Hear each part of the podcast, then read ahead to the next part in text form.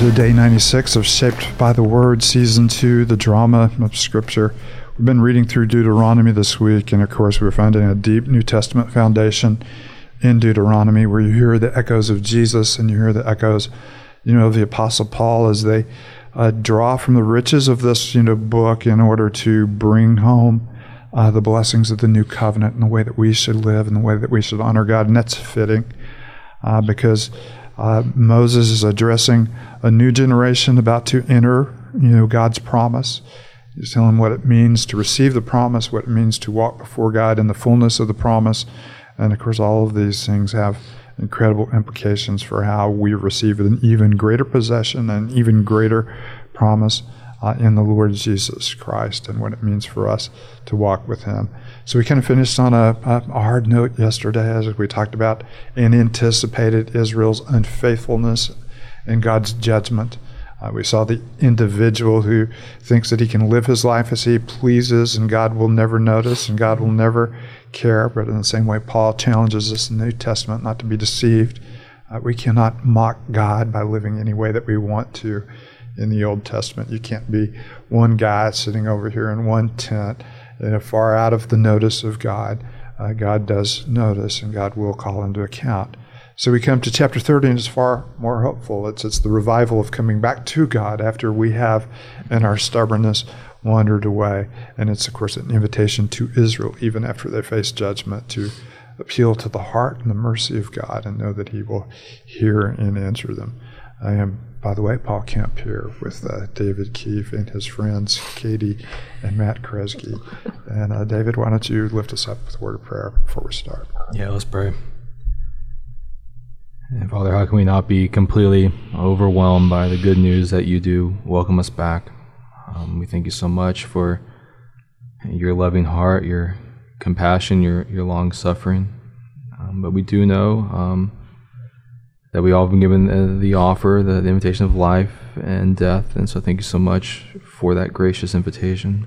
Um, thank you so much that um, you um, can give us new hearts with new desires, and new minds, and new thoughts, uh, and new loves. And so, we do ask that you would help us to love you more, um, shape us by your word, to be your people. And we pray this all in the name of Jesus. Amen. Deuteronomy 30. When all these blessings and curses I have set before you come on you, and you take them to heart wherever the Lord your God disperses you among the nations. And when you and your children return to the Lord your God and obey him with all your heart and with all your soul, according to everything I command you today, then the Lord your God will restore your fortunes and have compassion on you and gather you again from all the nations where he scattered you even if you've been banished to the most distant land under the heavens. From there, the Lord your God will gather you and bring you back. He will bring you to the land that belonged to your ancestors, and you will take possession of it. He will make you more prosperous and numerous than your ancestors. The Lord your God will circumcise your hearts and the hearts of your descendants, so that you may love him with all your heart and with all your soul and live. The Lord your God will put all these curses on your enemies who hate and persecute you you will again obey the Lord and follow his commands I am giving you today. Then the Lord your God will make you the most prosperous in all the works of your hands and in the fruit of your womb, the young of your livestock and the crops of your land. The Lord again will delight in you and make you prosperous, just as he delighted in your ancestors. If you obey the Lord your God and keep his commands and decrees that are written in this book of the law, and turn to the Lord your God with all your heart and with all your soul. Now, what I'm commanding you today is not too difficult for you or beyond your reach. It is not up in heaven, so that you have to ask who will ascend to the heaven to get it and proclaim it to us so that we uh, may obey it. Nor is it beyond the sea, so that you may have to ask who will cross the sea to get it and proclaim it to us so that we may obey it. No, the word is very near you, it is in your mouth and in your hearts, so that you may obey it. See, I set before you today life and prosperity, death and destruction. For I command you today to love the Lord your God, to walk in obedience to him, and to keep his commands and decrees and laws. Then you will live and increase, and the Lord your God will bless you in the land that you're entering to possess. But if your heart turns away from you, and if you're not obedient, and if you are drawn away to bow down to other gods and to worship them, I declare to you this day that you will certainly be destroyed. You will not live long in the land you are crossing the Jordan to enter and possess.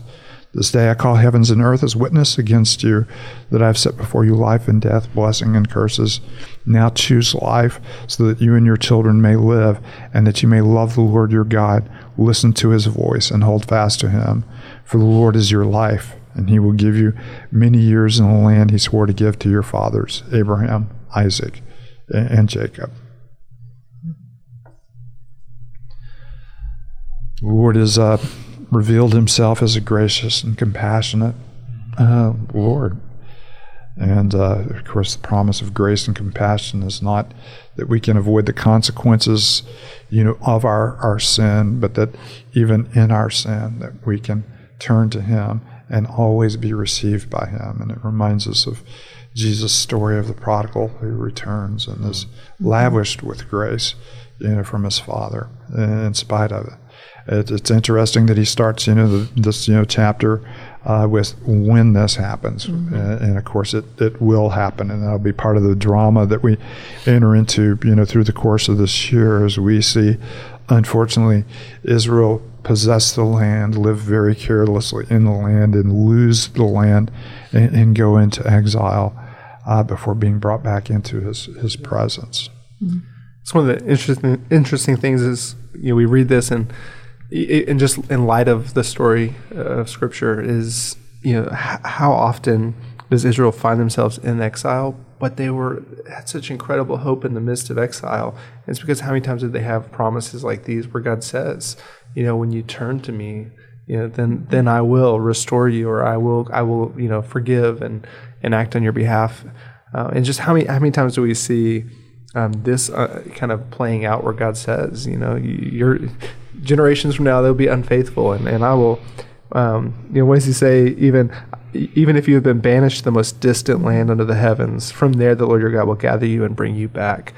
You know, and just the the anticipation of God coming and gathering His people, and and even in Jesus, you know, we see these expectations of, is it now that you've come to restore the kingdom to Israel? Is is this is this happening? And uh, well, one of the most significant things we see is on the day of Pentecost when uh, you know, Luke will insert that little phrase uh, from every nation under the heaven. Yeah. Mm-hmm. In other words, Israel had gathered, you know, for the festival uh, of Pentecost. They had come back from all the lands that you know that had become their homes and that they had been disp- you know dispossessed to, and they were present for the gathering of God's people and the pouring out of His Spirit, which is the first fruits uh, of the completion, you know, of this promise, which is, is, is kind of cool as well. Mm. A part of me kind of wonders that if um, which part would that be? Um, I, I, don't even know. Yeah. Maybe you can name it, figure it out.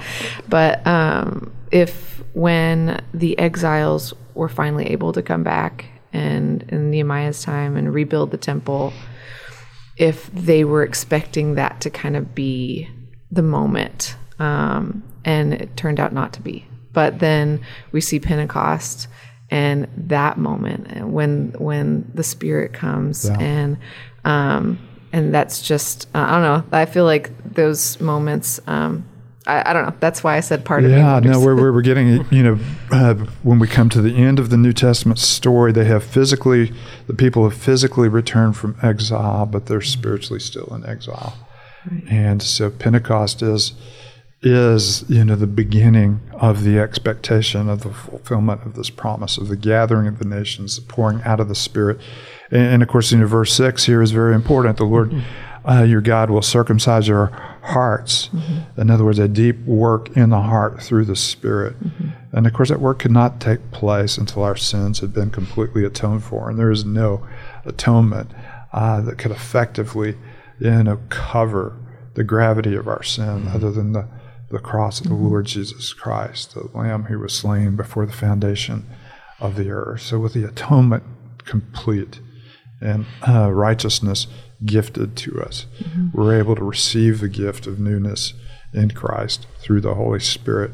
Which again, you know, Paul said that this is the first fruits. In other words, mm-hmm. everything changed you know, uh, with the cross, the resurrection, and the pouring out of the Spirit. That that is a, a moment in which uh, the fortunes of God's people have changed. All of us who are in Christ are, are new, made new. Mm. The new creation, you know, has begun, you know, in, in, in us. and, and of course, it will be consummated when we when we see him, you know, face to face. So it is it is this is the moment when they begin to return from exile. I guess it's in light of that that hope, right? That one day our hearts will be circumcised, they will be changed, we'll be given those new hearts with new desires. That verse, I guess eleven, actually begins to make sense. That now what I'm commanding you today is not too difficult for you to, or or beyond your reach. It's in light of that change that only God can do in our hearts that that can be true. Because without that change, it does feel so out of reach and so difficult to live up to what God's called us to be as His people. But knowing that He's doing that work inside us, that actually allows us to live as His people. No, this is, and of course, this is another phrase that Paul uses, and uh, he uses it exactly in that context. You know, this is this is not uh, beyond you.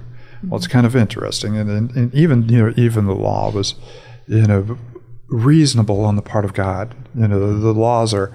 Are are good laws or decent laws. Some of them are a little weird to us when you get out of there, but the heart of the law, the heart of the you know the Ten Commandments, you know, very, very reasonable and they're very accessible. It's not some great Gnostic mystery that you have to have, you know, some deep sense of enlightenment and you know, guru or you know, kind of mm. uh, teachers, you know, to mm-hmm. lead you into being spiritually right or spiritually. This is a very simple obedience, you know, and walking to God, and it's not something you have to swim the ocean in order. You know, mm-hmm. God has freely revealed His heart and character to us. And, and of course, in the giving of the Spirit, He has not only revealed His heart and character to us, but He has uh, given us the ability to be the people that He has He has called us. He has called us to be, and, and that is a circumcised heart. I love in verse 9, kind of end of it, says, The Lord again will again delight in you and make you prosperous, just as he delighted in your ancestors. Know, the imagery of the Lord actually delighting in his people. Yeah, and there's kind of all those character caricatures that we have of God. Uh, maybe we have him, you know, he's an angry judge, or maybe he's just a, a, a loving father. But to, to view God as one who actually delights in his people, I think at times it can be hard for us to believe, you know, because we may believe, believe that he loves us, but he loves us as a father who disciplines. Or, Yeah. when, when- and those images are all true, but to see God as a God who delights Yeah. is another thing. Is it in Zechariah, Katie, where he says, "I will delight over you with singing," uh, which is Zechariah three seven, Zephaniah three seven, Zephaniah, Zephaniah. yeah. Sorry. which is you know that that is you know that that takes it beyond just kind of a formal sense of uh, of delight into a very uh, jubilant rejoicing over. You know just like you would hold a, a small child and sing to them or and it's it's, it's a very very uh, endearing picture you know that God is uh, singing over us in His delight. And then just that last passage of this chapter um, is powerful to me. Now choose life so that you and your children may live, and that you may love the Lord your God, listen to his voice, and hold fast to him, for the Lord is your life. And he will give you many years in the land he swore to give your fathers, Abraham, Isaac, and Jacob. Choose life, because when you choose life, you're choosing the Lord. And really, when you're choosing the Lord, you're choosing life. You're you are given everything. Yeah, one of the most profound sayings in John is, uh, you know, the Father has life within Himself, and He has chosen to give the Son life in Himself. And and what a profound statement. You know that that life is not something we achieve by keeping these laws and these commands. Life is a gift that is given to us by the Lord, in whom life is found. Mm-hmm. And, and of course, you have the whole sense again in John of you know, the thief coming to steal, kill, and destroy. I've come that you might have this gift of life. Uh, the word it uses is over the top, uh, you know, an abundance or an overflowing sense of life. And the only place it can be found is in grace through Him. And uh, we we look for it in a lot of other places. The old uh, country and western song, "Looking for Love." Uh, never mind. Uh, we we should never quote an old country and western song on a on a podcast that's fully dedicated to the Lord. But it is the idea that we do look for meaning, purpose, and um, identity in, in things that are, are like you know the silly idols that we talked about yesterday, and they cannot, will not give life. They only lead to destruction. But He gives the richness of fullness and, and joy. Mm-hmm. And with that, we come to the end of the week in Deuteronomy. It's been a fun week mm-hmm. all the way through. Father, thank you uh, for your word. Thank you for the impassioned plea of Moses to a new generation to receive your promises, to treasure your promises, and more than treasuring the gifts that you give, to treasure you. May we love you with all of our heart and serve you diligently. May we find our life in you. It's in your holy name we pray. Amen.